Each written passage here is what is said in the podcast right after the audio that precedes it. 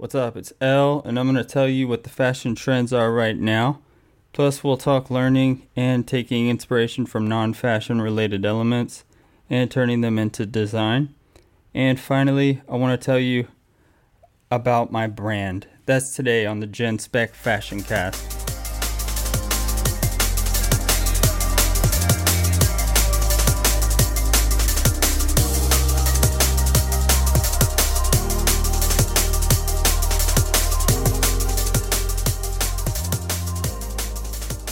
Well with the summer season now on us. Barbie Mania is in full swing, but we already covered that on a previous episode.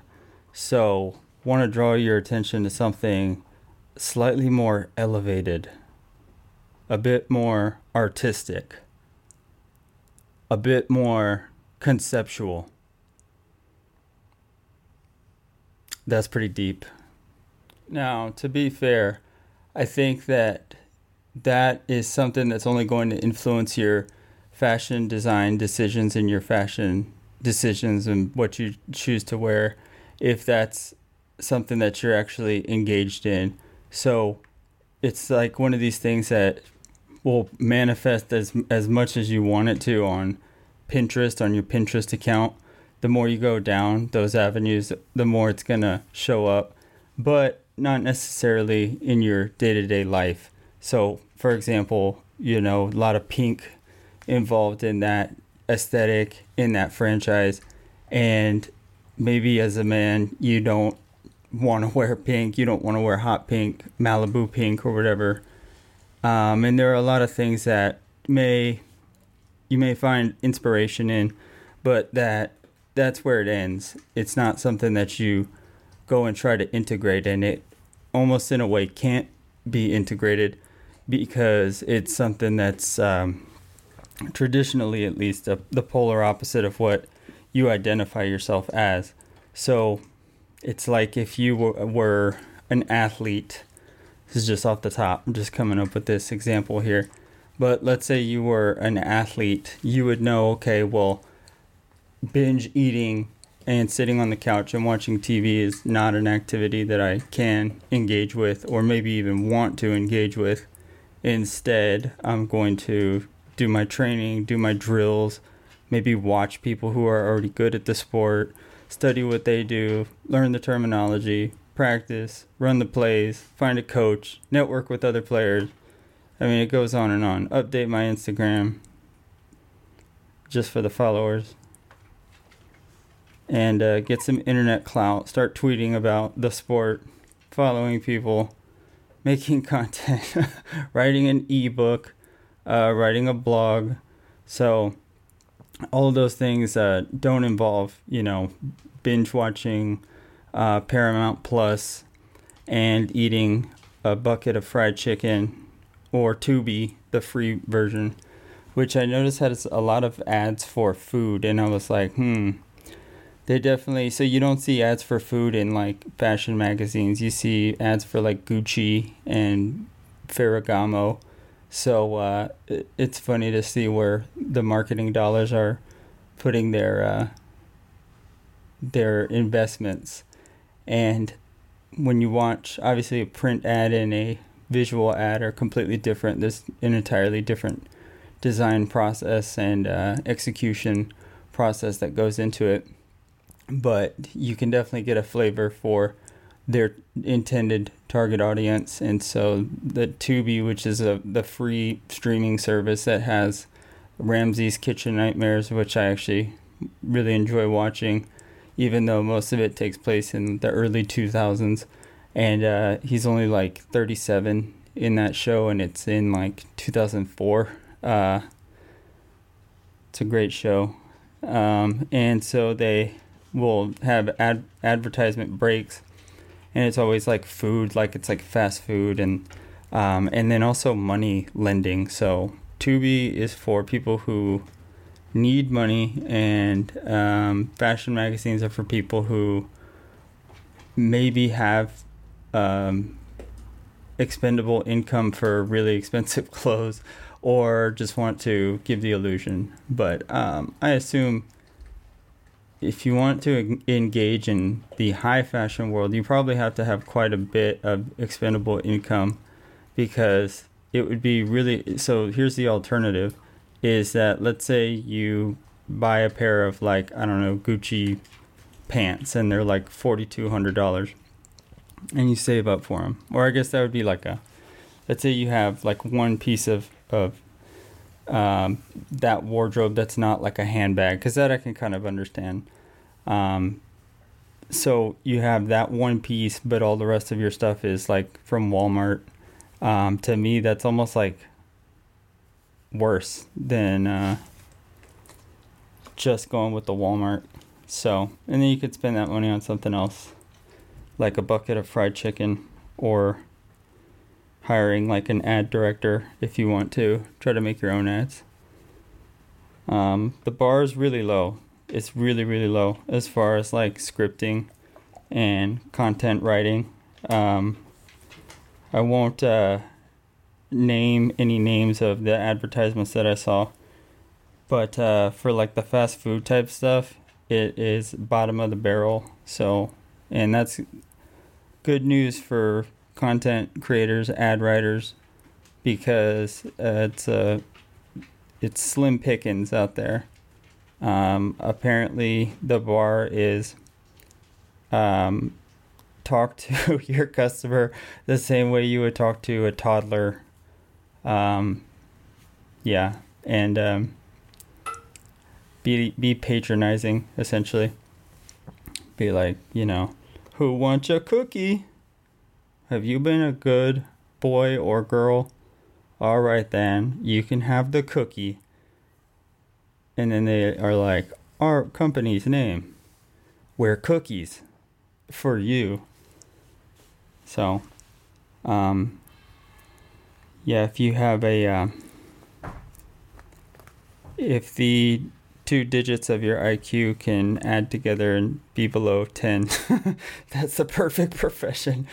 No, I'm just kidding. Um, I'm sure the other thing too is when you see an ad, it's impossible to measure how effective it is. Um, but uh, just objectively, um, I uh, frown upon that as a an advertising medium. So, you know, 2D designers, um, man, we're you know, um, that's my clique first off, and I rep my gang. So 2D design for life, 4L, and uh, way more elevated than that. Um, probably not actually, because I imagine it takes a lot more um, mental capital to to put together an entire visual ad from the shooting, the casting, the writing, the direction, the lighting, um, the editing, the audio, the production of the deliverables. In other words, like how do you distribute it to the different channels? You know, if I film something, how do I get it? And then you got to get into a contract with Tubi. You got to set up all the financial stuff, give them your banking information. You have to, I assume, talk to the people from Tubi, or maybe it's that um, some distributor picks up the ad and then they do all the uh, legwork, so to speak. Um, and ultimately, it's to drive more sales. But I think the difference in 2D ads, especially um, specifically that the fashion ones, like let's say the ones that appear in high fashion, magazines, um, there is an inherent aesthetic quality to them. And um, with visual ads, I don't think that that's the lane that they try to go down as quite as much um, as, say, the comedy route. Um, it's mostly like the comedy route and then the appealing to culture. Like insurance commercials, I think are really interesting because they're like, hey, bud, we're just like you. Let us take care of the of the insurance so you can get out there and do the real stuff. and then it's always like some like um it's like some insurance person who's like too smart for their own good and then some like idiot customer and he and then they're like so you're all set now and he's like her they're like yeah no, you you don't have to do anything. And he's like her they're like so can i help you with anything else yeah. all right well and then enjoy your beer sir. They're like good thing we're here uh, smart people or normal smart people are here to handle the insurance. And uh, they're like and that's you. And um, people are like yeah that's me. And uh, i used to work at a i've worked at two major insurance companies one of them i was at for two years and uh, it works because people would always call and they would like know the jingle or they would be like, "Oh, you're the company that had this celebrity," and they were like, "Is he there? Can I talk to him?" And I was like, "That's a good joke, man. Real good joke." Heard it before, but that's a good joke. He's right here. I'll put him on for you. So, um, when you look at things like a print ad, um, it's almost like there's still I mean, because it's it's gonna have photography. Like a, a an effective ad is either gonna have like a graphic or photography, but it's it's apparent to me that the ones that involve actual pictures, photographs, are the most effective. Um, I really can't see them being supplanted by a graphic. So, for example, if you're trying to sell, I don't know, a, a women's hygiene product I can't. Um, mm, I would say it's more effective to have a photo of a woman and the historical preference is an organic image. In other words, not just like some. Don't go into Google Images and like type in like happy looking woman and then use that as your picture. Um, it would be that you could like direct the actual scene, get the photos, or license a an image, you know, from like Getty or something like that for exclusive distribution. Otherwise, someone else can come and use that.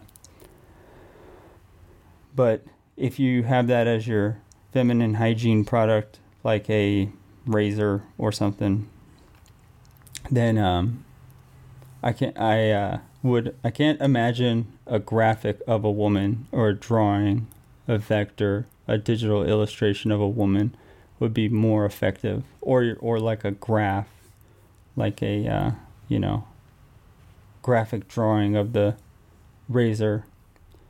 So then you have the typography, which is extremely fascinating to me for sure. Um, every type of typography has a personality is how it's described um, and there's the there are so many like factors that go into it where it's a static image so it has to do every every element of it has a um, heavy lifting to do and so it's it's like intertwined with but it is pretty removed from a visual, like a commercial, for example, or a short video, which is a pretty, pretty uh, ubiquitous format now. Because with that, you have to write your script, right? Um, but it's delivered, there's inflection, there's rhythm, there's music. That's a big thing too. The music um, whereas with the static image, it's all about the words that you use, it's your word selection, and it's your typography, it's your contrast against the background, it's your layout, it is also your organization of your ideas. They call it your information hierarchy if you want to get like super nerdy with it. and then that's just with the copy alone. Um, I am not a photographer by any means, um, and I respect people that are. Uh, much less than I respect uh, commercial writers. I don't respect them. Um, yeah, I don't respect them. So, um, but to, and then also the photo manipulators. You know, it's another insane art form to me. So, but I'll use the pictures and I'll uh, for graphics and stuff. And luckily, there's a plenty. And uh, that's true for you as well. So don't feel like you have to recreate. Uh, don't reinvent the wheel. Uh, let me think of other cliches. Uh, strike while the iron's hot. Don't go from the uh, frying pan to the fryer. That's another one. Um, so let's talk about some trends that's not Barbie related. Here is a big one um, irregular, bold patterns, mostly from what I've seen, vertical stripes, but also non uh, non striped patterns like a plaid. So let me uh, pull up this article. This is from the June and July issue of a pretty famous fashion magazine. And the article is called In the Fashion Closet Market Bags. That's the headline, subheadline, all in in big capital letters that kind of looks like the Vogue font, even though this is not Vogue. So, stuffed. You know, great, or what do they say? Good artists borrow, great artists steal. I learned that as an English major. So, free game right there. So true. So true. Actually, only true to an extent, I think. Okay, in the fashion closet, market bags. Uh, sub headline, all in. Heading, heading number two. In italics, italicized. A roomy, colorful tote is the best way to go big, especially when you're not going home. Oh, snap. Oh, that's cheeky. I like that. Especially when you're not going line break home. It's on its own line. Photographs by Sharon Radish. Hey, want to go big when you don't have to go home? Alright, so the first one pictured is a Burberry tote bag, and it's only $1,950. And it's got the Burberry um, pattern on it, which is, um, hmm, it's a Burberry pattern, that's for sure. Um, it's classic. That's what you could say, I guess. Just like Polo Ralph Lauren type of style is uh it's very classic, you know. Or Tommy Hill well, Tommy Hilfiger to a, a different extent. Polo Ralph Lauren is the like iconic, more iconic I think version of that. It's like Americana style. It's like polos, um, linen short or not linen not necessarily linen but like knit shorts as opposed to denim slacks loafers drivers they call them um,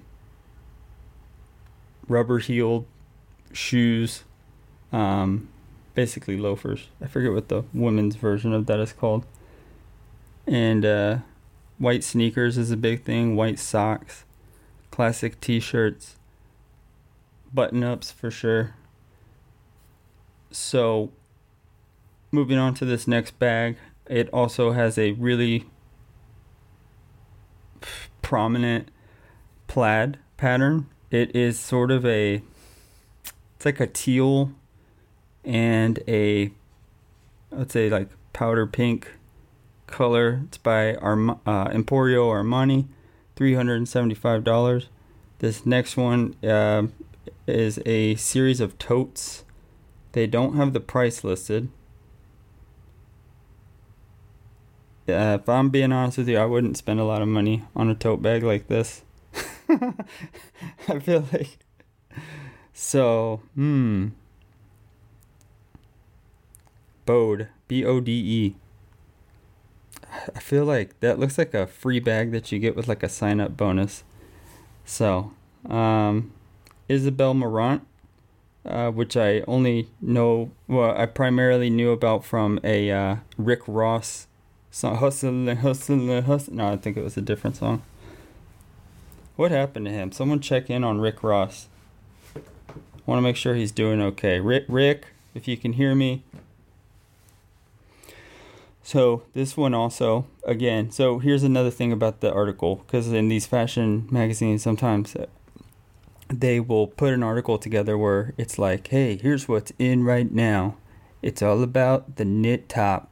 And they will just leave it at that on the verbal level because it's all expressed in the photographs and there's no exposition again to get extremely nerd with it.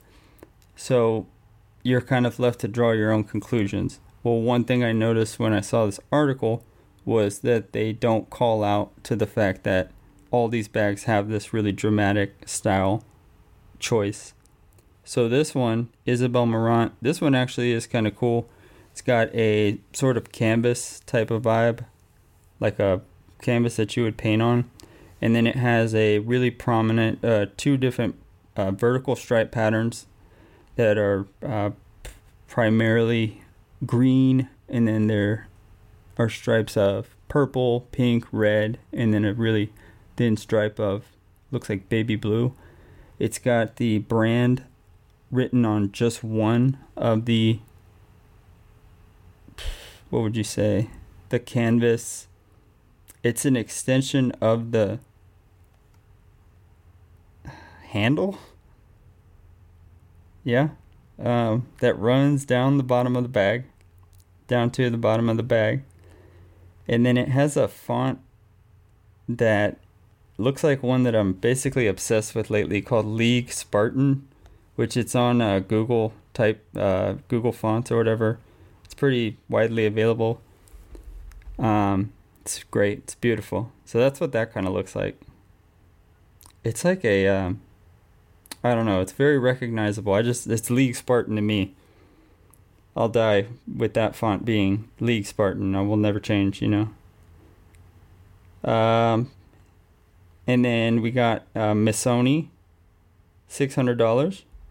Very vibrant, um, triangular shapes or uh, stripes and a bunch of different colors with kind of no like rhyme or reason to it, which I actually really like. And the Marant bag is similar in that aspect where it's not so overly structured.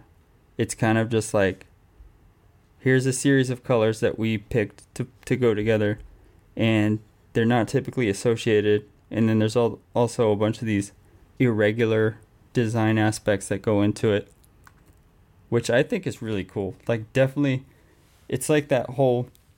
We're doing a lot of cliches, but that whole you gotta know the rules to break the rules. It's like, yeah, of course, you know all the design rules. You know about regular patterns and, you know, colors and lines that or shapes that repeat at regular intervals. You know, you can destri- describe it like that technically but that kind of is where you get the Burberry from, where it's like it's it's a pattern and it's one that communicates the brand, but it is not only regular. Here, here's how next level this uh, this thought is this concept. The pattern itself is not only regular, that it has a regularity of the red stripe and then the tan four sectioned square, sectioned off into four sections. It's a plaid pattern essentially. Then you got the black and the white stripes, and then it repeats, but they also repeat that pattern across their entire brand. So it's like exponential Bur- uh, Burberry. And whenever I see someone wearing them, I wearing like a scarf, I'm always like, "Is that real? Is that real Burberry?" So this uh, we have another one says it's Marni. Also learned about that from rap and uh, irregular patterns. Kind of looks um It looks like the Jamaican flag, the first one. Then uh, there is a regular looking one, uh, regular meaning regularly repeating design elements. Uh, it's by Balenciaga. It's ninety dollars. Um, it looks like Nautica. So expendable income. I mean, you still got to choose where you're gonna expend it. Um, a Gucci tote bag, exorbitantly overpriced, but that's the point. And then Phillip Lim tote, also very cool, irregular. It's almost like a painting. Okay, here's number two crochet tops for women. Reminds me of the doilies my mom would put on tables in the house. And then also, like, in the curtain accessories, not necessarily the curtains, but doilies, um, they have some sort of, uh, uh, baggage tied to them to me. Um, dust would kind of accumulate on the doilies, and uh, they went from being like a pure white to a kind of dusty, stained f- version, and so I would probably never own anything that was that resembled a doily or crochet as it's formally known. And uh, the other thing is when you see these types of articles, it's not necessarily like a command to go and engage in this. It is more so something that is being seen um, repeatedly. And um, I mean, the amount of different outfits that are that show up in for example if you have the vogue runway app it basically gives you unfettered access to all the different fashion shows and like really high quality photography easy to use app. So you can just go in and you can just sink your teeth into you know really high end fashion design as much as you want. It doesn't cost you anything. I think they monetize it by ad revenue I think. Um, so this is not a command, but it says four of a kind crochet tops in the loop is the sub headline. Um, heading Dress up an int- intricately patterned top by pairing it with tailored trousers for an ultra sleek take on the summer statement piece. Yeesh. You won't find me rocking any crochet. Uh, also, they do not have any underwear underneath, so you got to be pretty darn brave if you're gonna wear just the crochet top, which I uh, can't imagine seeing at like my local supermarket. You know, just turn the corner and like see a woman wearing a crochet top with uh, no underwear. Or at the club i really can't see like getting uh, like crunk you know at the club and being like you know hey look at that shorty over there which which is how i talk uh, when i'm out. And uh, just you know hey check that shorty out. Um, i fell in love with her as soon as i saw her in that crochet top at the club uh, maybe like an Amish, like if you're in Nebraska, you're at the Amish club, you'd be like, hey, and like the music's like boom, boom, or uh, they probably have like fiddles because I don't think they had, I don't think they're allowed to have music in those communities. Um, but you know, you're like, hey, trying to yell over the like fiddle music. You're like, I like your crochet top, and uh, then you have to pay a dowry to her father to in order to marry her and then you make some cheese. Well, churn the milk so that you can make some cheese with an Amish woman. You can make an honest woman out of an Amish woman. Anyway. All right. So, where do you draw inspiration from? Uh, some people are antenna when they when it comes to this. You know, they're veritable antennae.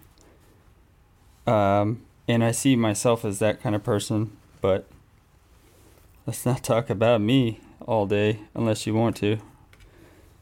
And um, more creative types, and that's what Pinterest exists for, right? Is a it's an idea aggregator, an inspiration aggregator, and it's really effective for that.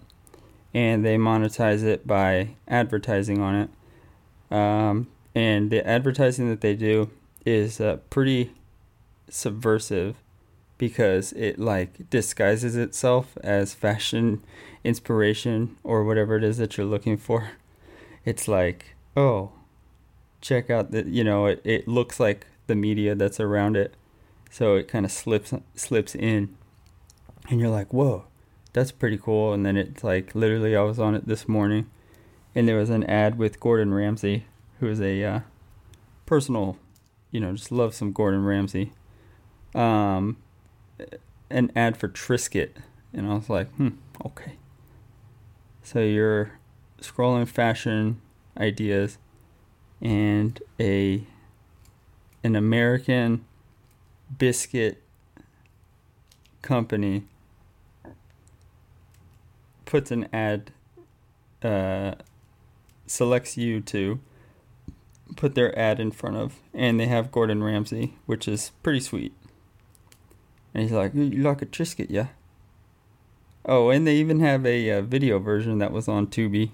So, Triscuit is in the business of mo- monitor putting ads in front of people who are consuming free content that they see as high value. Got it. They're like, you know what? They got like a pie chart, and they're like, this this market segmentation. They like slap it. They're like, this one right here that likes free content, you know what else they like? Wheat biscuits. Jerry, you taking notes? All right. Tubi. Gary or Jerry. And um, it's that one you could tell it's successful because how else would they have gotten Gordon Ramsay? You know, I would pay for a minute of his time just so he could be like, mate, get your stuff together. I'm trying not to curse like he does. He's like, you're in the, you know what? So you act out, man, or whatever. That sounds more like John Lennon. It's like you're from Liverpool. You got great fashion ideas, but you need to get them on paper. So, yeah, it comes from anywhere, and uh, want to take a look at a book that was given to me uh, in one way or another. I think it just kind of ended up with me. It's from my sister who actually does some graphic design. And it's a book called Principles of Two Dimensional Design. And the author is Wucius Wong. That's his name. And so this book was written on, well, first it says this text is printed on acid free paper. And I'm not sure what that means, but it is from the 70s, so maybe they meant like, you know, the psychedelic type. They're like, when you touch this paper, man, you won't get transported into a different dimension. It says copyright 1972 by Wucius Wong and published simultaneously in Canada. They're like, hey, you want to learn a, a little bit about uh, principles of two dimensional design? First of all, I don't know why you'd want to do that. There's plenty of other work to be doing, but sure.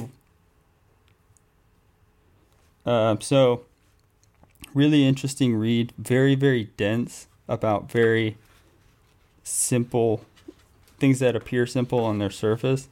So it's like, you know, it's like oh, it's just a pattern and it's just a bunch of circles. But he's like, the way the circles repeat and uh, show direction um, was just really a mind freak this uh, I would say this weekend because I started kind of looking into it this past week, and uh, once you have a sort of vocabulary that you can apply towards, let's say, in this, which is what we're talking about, visual design, it kind of gives you a different appreciation for it because you start to recognize all of the decisions that went into it, and then any decision, by definition, excludes other decisions that you could have made.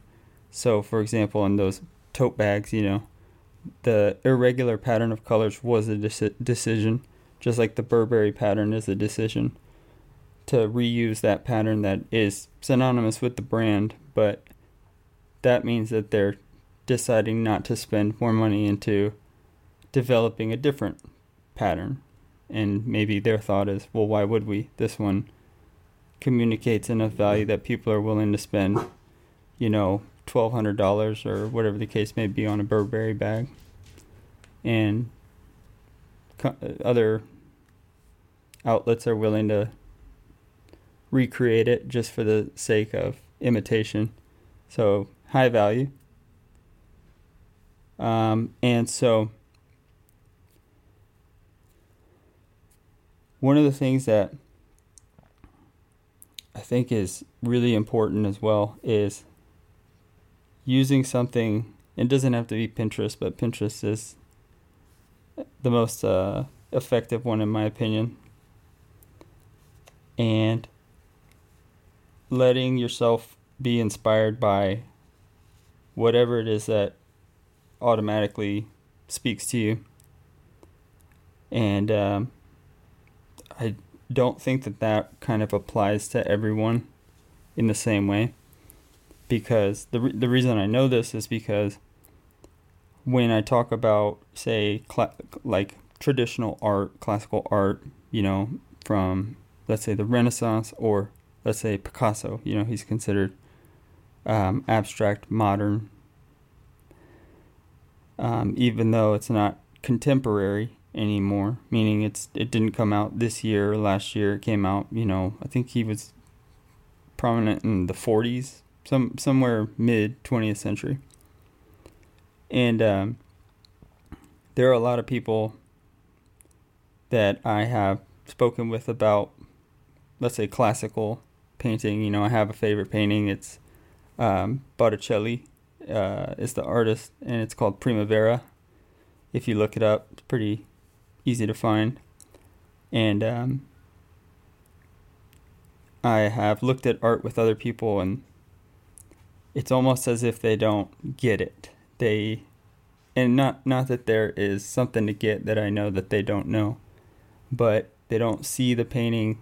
They see the painting and they see it just for the figures in the painting. So they're like, like some of the old stuff where it'll be a man courting a woman on a swing. I forget the name of the painting, but that one's a pretty uh, popular one, famous one. And they'll be like, well, it's just a man in a forest and he's trying to get the woman. and uh, it's like, yeah, it is. That is true. But there are a bunch of different forces that are working behind the scenes that are meant to make the piece more appealing. And um, to me, and this is my kind of pie in the sky um, ideation, but it is meant to communicate the sublime, uh, which is a sensation or a perception that you can only get from art, from anything that's artistic and creative. Um, and so, if you want to have spiritual chat with me, um, just find my number and call me, and we can get really into the weeds with it. So, anytime, by the way.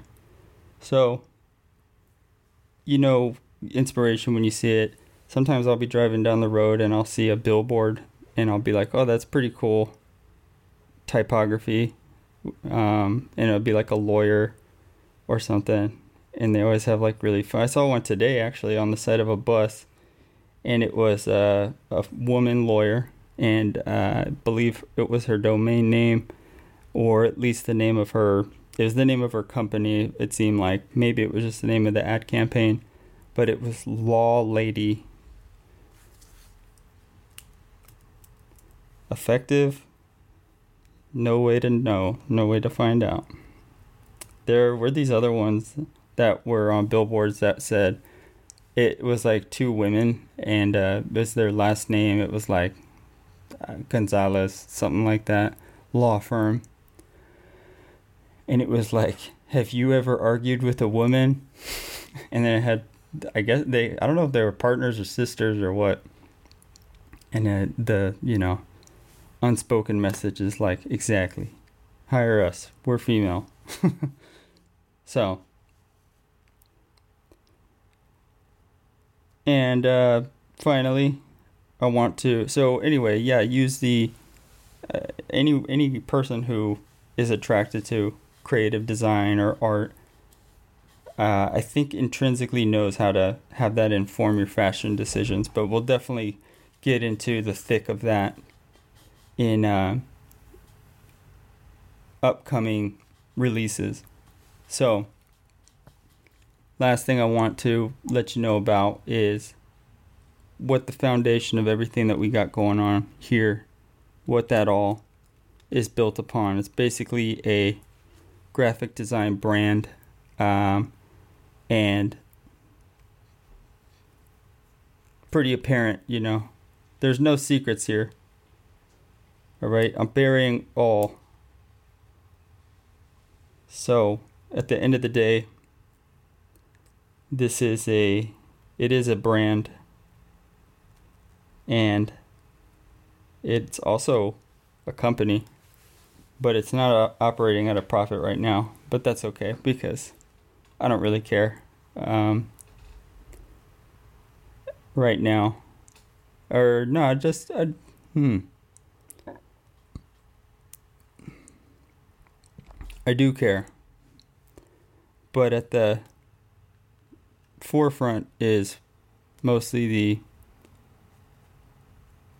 create creative design process and it's also just meant to communicate that version of the sublime that I say we because there's other people involved um, that we can create and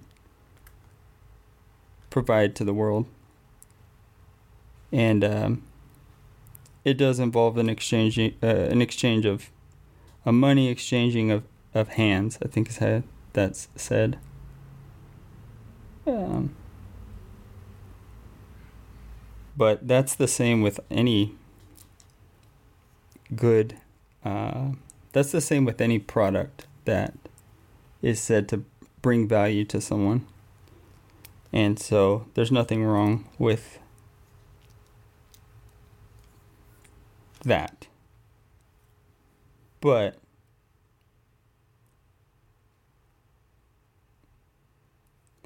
right now uh, it's operating at a loss and it's not that it's intentional but it is um, anticipated so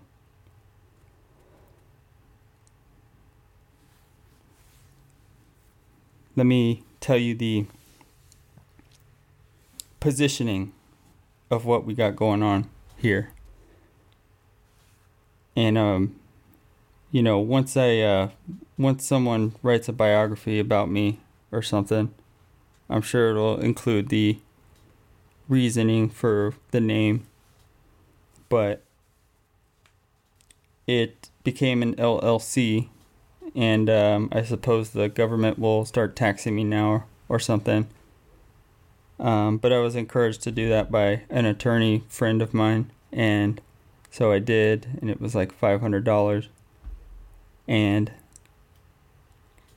um, it, solidified it uh, solidified things a little bit for me as well. Uh, but there's still a lot of creating to do for sure and eventually maybe it can expand to involve more creators but um, that's okay for right now and you know i look to steve jobs for in a lot of ways for reasons that I'm not really, I can't really articulate. Um, I still haven't read his biography, which I heard is really good, but um, he created a brand that is so clearly demarcated and also delivered on its promises in such an effective way that I think that that's why it resonates with people. Um, and Steve Jobs as a person, the reason why he resonates with my with myself is because he was a master in multiple avenues that I'm also drawn to. And so he he executed on those and then he did it pretty effectively. I mean, Apple was, I think it was the first trillion dollar company, and then Amazon, and then another one I forget, like one of the media companies I want to say, or no, I think it was Alphabet, which owns Google.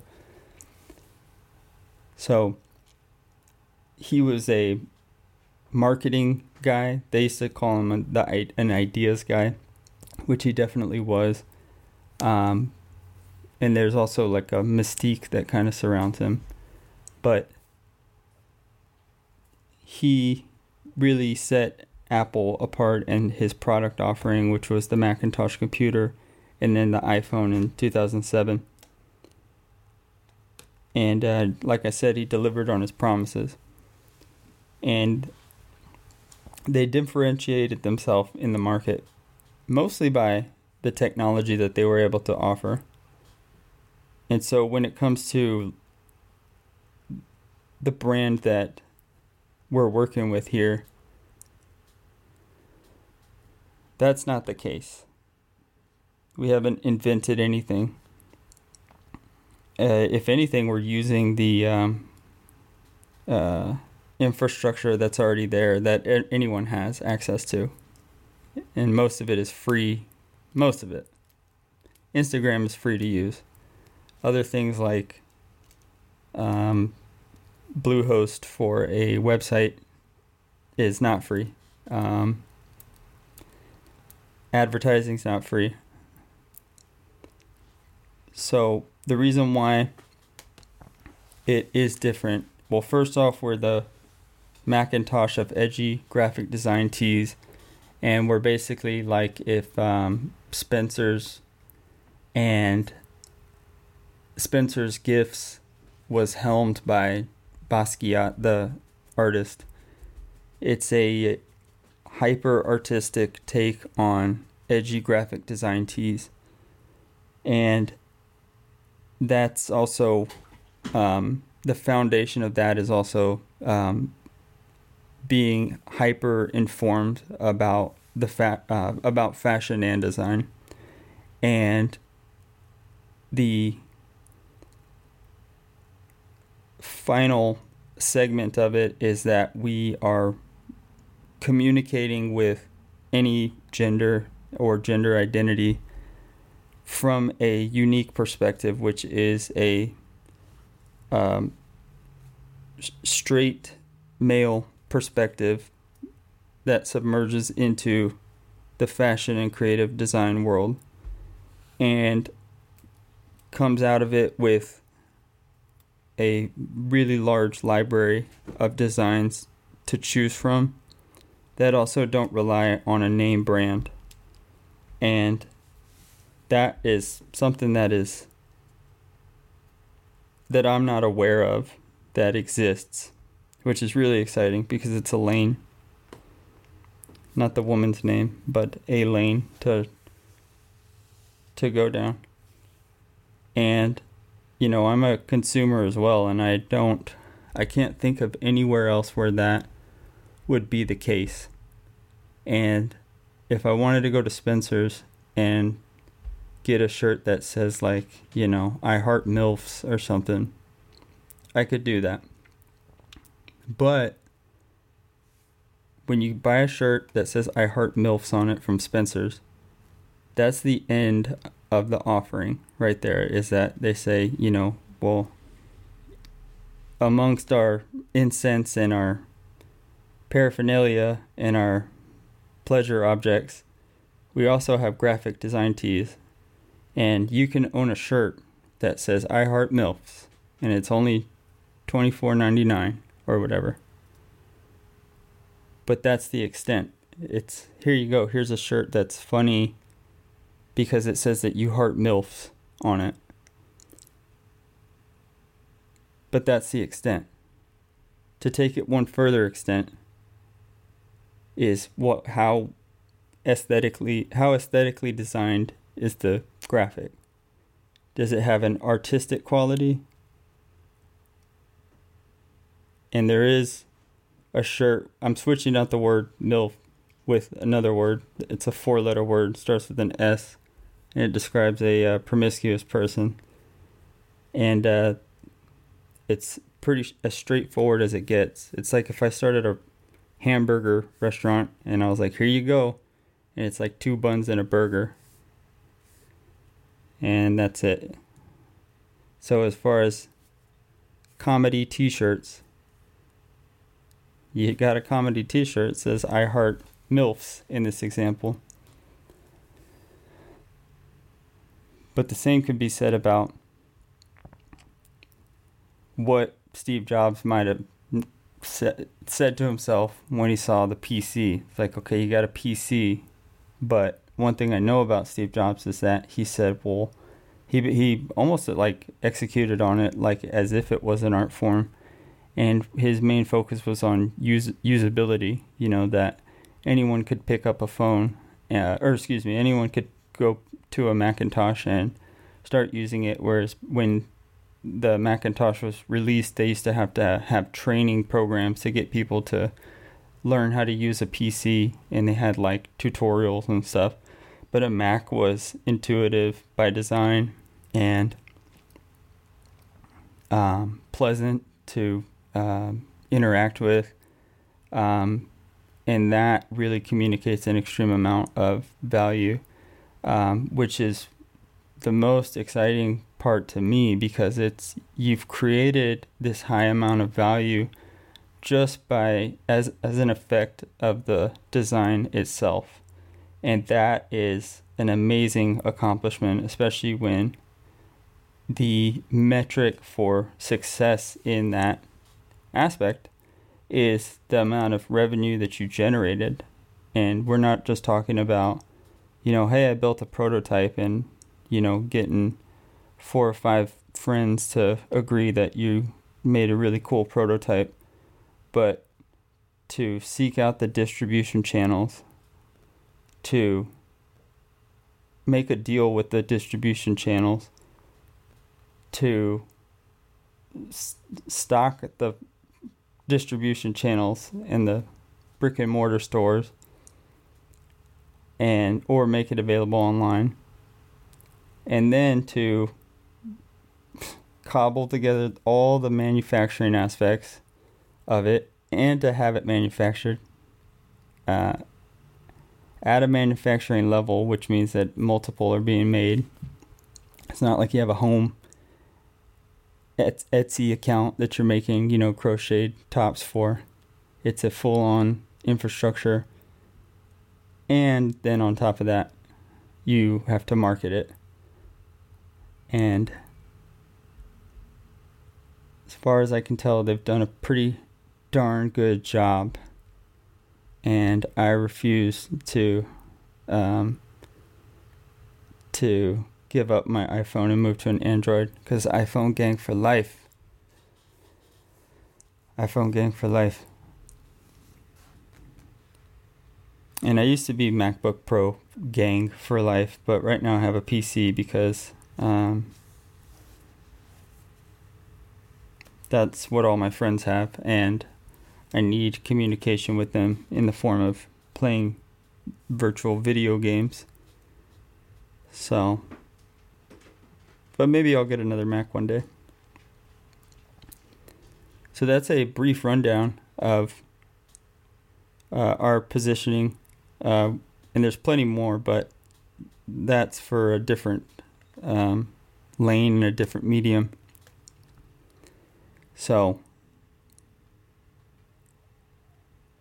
for that, I suppose I'll just sharpen that sword, you know, because I'm a uh, trained writer, I'll have you know. And um, I love the world of sales copy it's got such interesting characters like Joe Sugarman and uh, Dan Kennedy.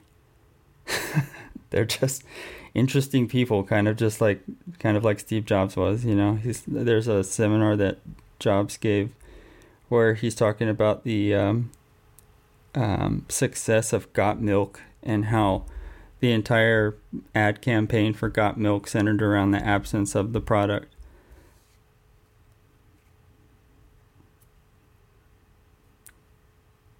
So there's a lot of steam in those in engines of uh, people of that nature, and I am not equating myself to Steve Jobs in any way. Just saying that I find him to be extremely uh, inspirational, and uh, his efforts to be extremely aspirational.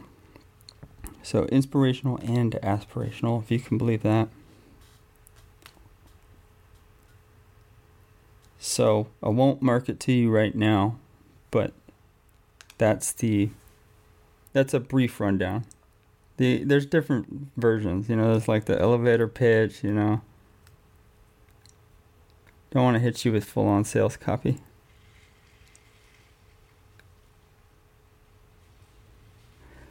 So for now, we'll just keep talking about fashion.